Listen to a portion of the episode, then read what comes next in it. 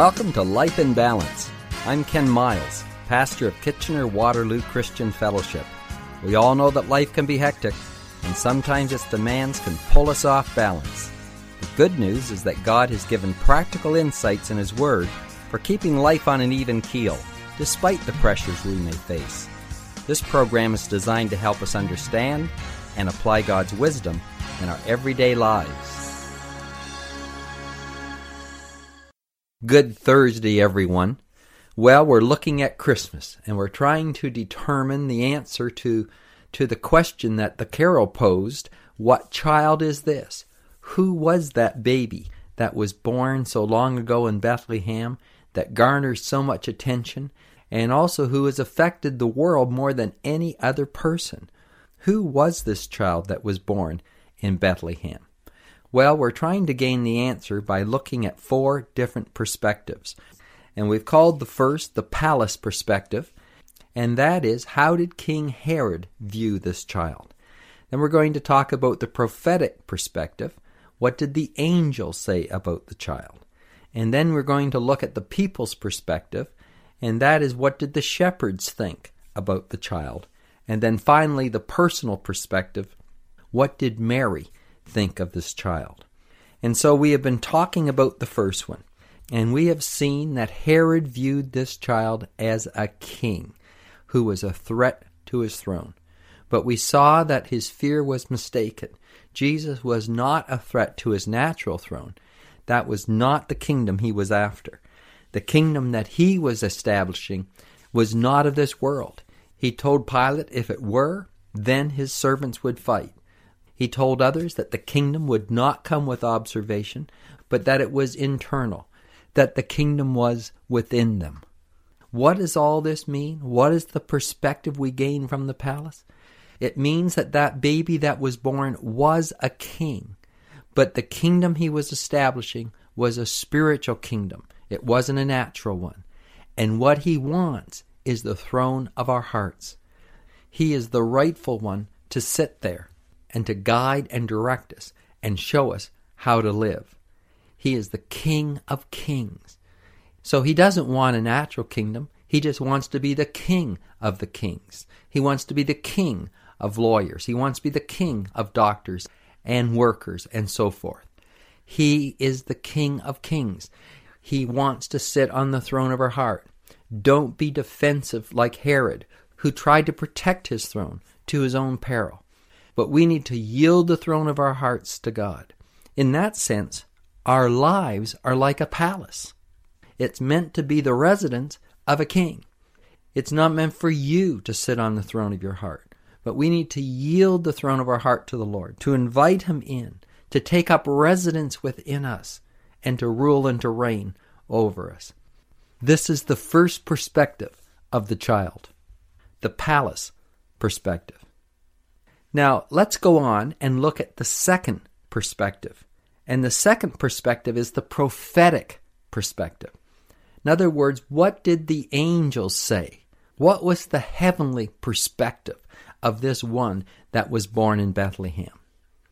Well, if we could bring an angel back, what would he say to us? Well, I don't know for sure, but perhaps he'd say something like this We could never have figured it out. Not one of the angels had any idea it was going to happen. How could the creator of the universe be born as a baby? He created man. Why would he become a man? I couldn't even imagine him becoming an angel, let alone a human. It was a mystery hid through all time. Not even I, Gabriel, had any inkling until I was dispatched with the news to Mary. We knew that a Messiah was promised, but how could anyone imagine that it would be the incarnation of God Himself? I realize now that it was all prophesied and foretold in Scripture, but we just didn't see it. The prophet Isaiah was the clearest when he predicted that a virgin would conceive, and that a child would be born, and a son would be given. He said that the government would be upon his shoulder, and his name would be called Wonderful, Counselor, Mighty God, Everlasting Father, Prince of Peace. It was only when I was told to tell Joseph that he was to call his name Jesus, as he would save his people from their sins, that it all began to make sense. The world will never understand how much the Son of God had to lay aside. In heaven, he was so majestic and powerful, but as a baby, so small and vulnerable. He was completely dependent upon that young teenage mother. We watched him grow and live as a man. He was so human, hungering and thirsting, yet he never lost his identity. He always knew who he was. Let me tell you the worst and the best part of it all to me. The worst part was when he was arrested and nailed to the cross. I tell you, we all had to be restrained from going down to help him as he bled and died. The best part was the resurrection. What a thrill to be in the tomb and tell the disciples that he was not there, but that he had risen. Yes, as I look back at it all now, it seems so clear why the Son of God had to become a man and die. But I will never cease to awe that had happened. The prophetic perspective from the angel is that the baby that was born in Bethlehem was the Christ, the Son of the living God. It was prophesied, Isaiah chapter 7 and verse 14. Isaiah was moved upon by the Holy Spirit to write these words Therefore, the Lord Himself will give you a sign. Behold, the virgin shall conceive and bear a son, and shall call his name Emmanuel. Emmanuel means God with us. It means that God has come to us. And so Isaiah wrote that there is going to be a child born by a virgin, someone that had never known a man before, and that this one would be Emmanuel, God with us. But then the Holy Spirit moved on him again, and he wrote these words For unto us a child is born, unto us a son is given, and the government will be upon his shoulder, and his name will be called Wonderful, Counselor, Mighty God, Everlasting Father, Prince of Peace. He must have really puzzled over that writing. He probably could have understood how a child would be born and his name would be called Wonderful and Counselor. But when he began to be moved upon to write the Mighty God, the Everlasting Father, he must have almost paused as he wrote it and almost second guessed himself to say, This can't be so. How, how could a child be born that would be the mighty God, the everlasting Father? And yet he penned the words, knowing that he was inspired by the Holy Spirit. Listen to how Peter addressed all of this in his first epistle in chapter 1, verse 10. This salvation was something the prophets did not fully understand. Though they wrote about it, they had many questions as to what it all could mean.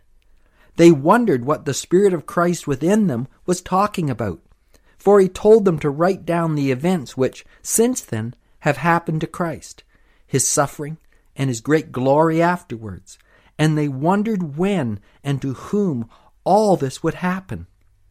They were finally told that these things would not occur during their lifetime, but long years later, during yours.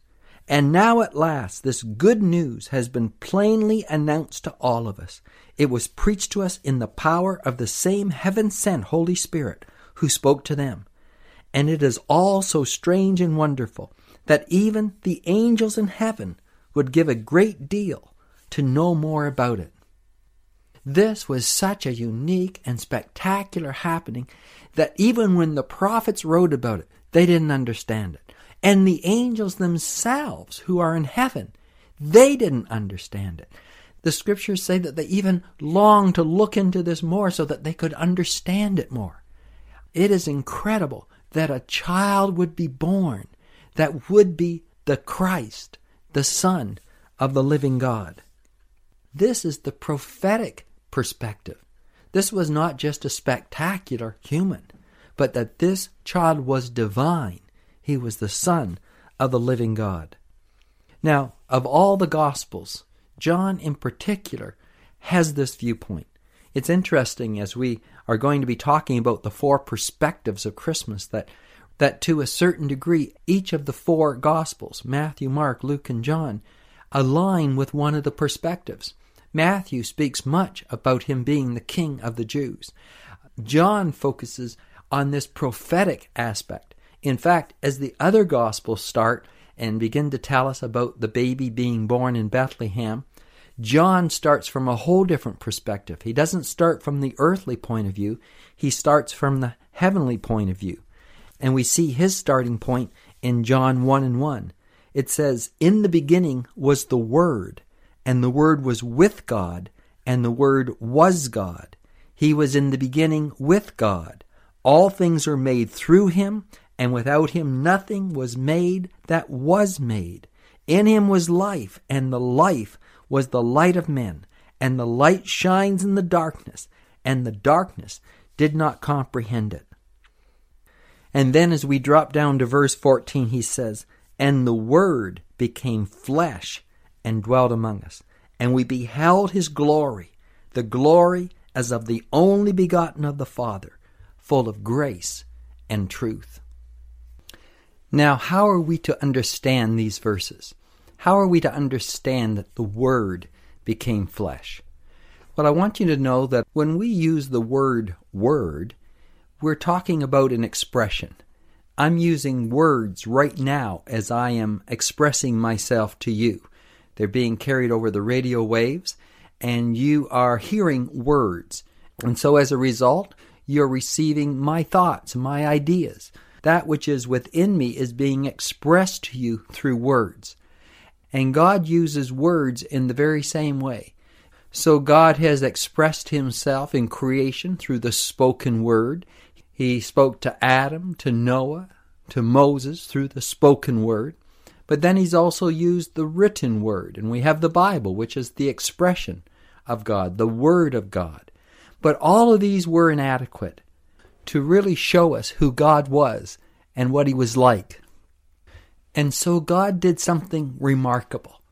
He allowed the Word to become flesh and dwell among us. And in and through this baby Jesus, he revealed himself completely and totally to mankind. This child was going to manifest who God was like. He was the Word made flesh, and we beheld his glory as of the only begotten of the Father, full of grace and truth. Well, we've just got started in this, and this is a tremendous study as we will continue tomorrow. I'm Ken Miles. Bye for now. Life in Balance is a ministry of KW Christian Fellowship. We are located at 1000 Bleams Road in Kitchener. We would love to have you join us this Sunday for one of our services. The times are 9:30 and 11:30. Just go to our website at kwcf.org to register and to check out all our other activities. We have events for children, youth, and people of all ages. Our mission is to connect people with God and each other so we may fulfill our purpose in life. Till next time, may God keep your life in balance.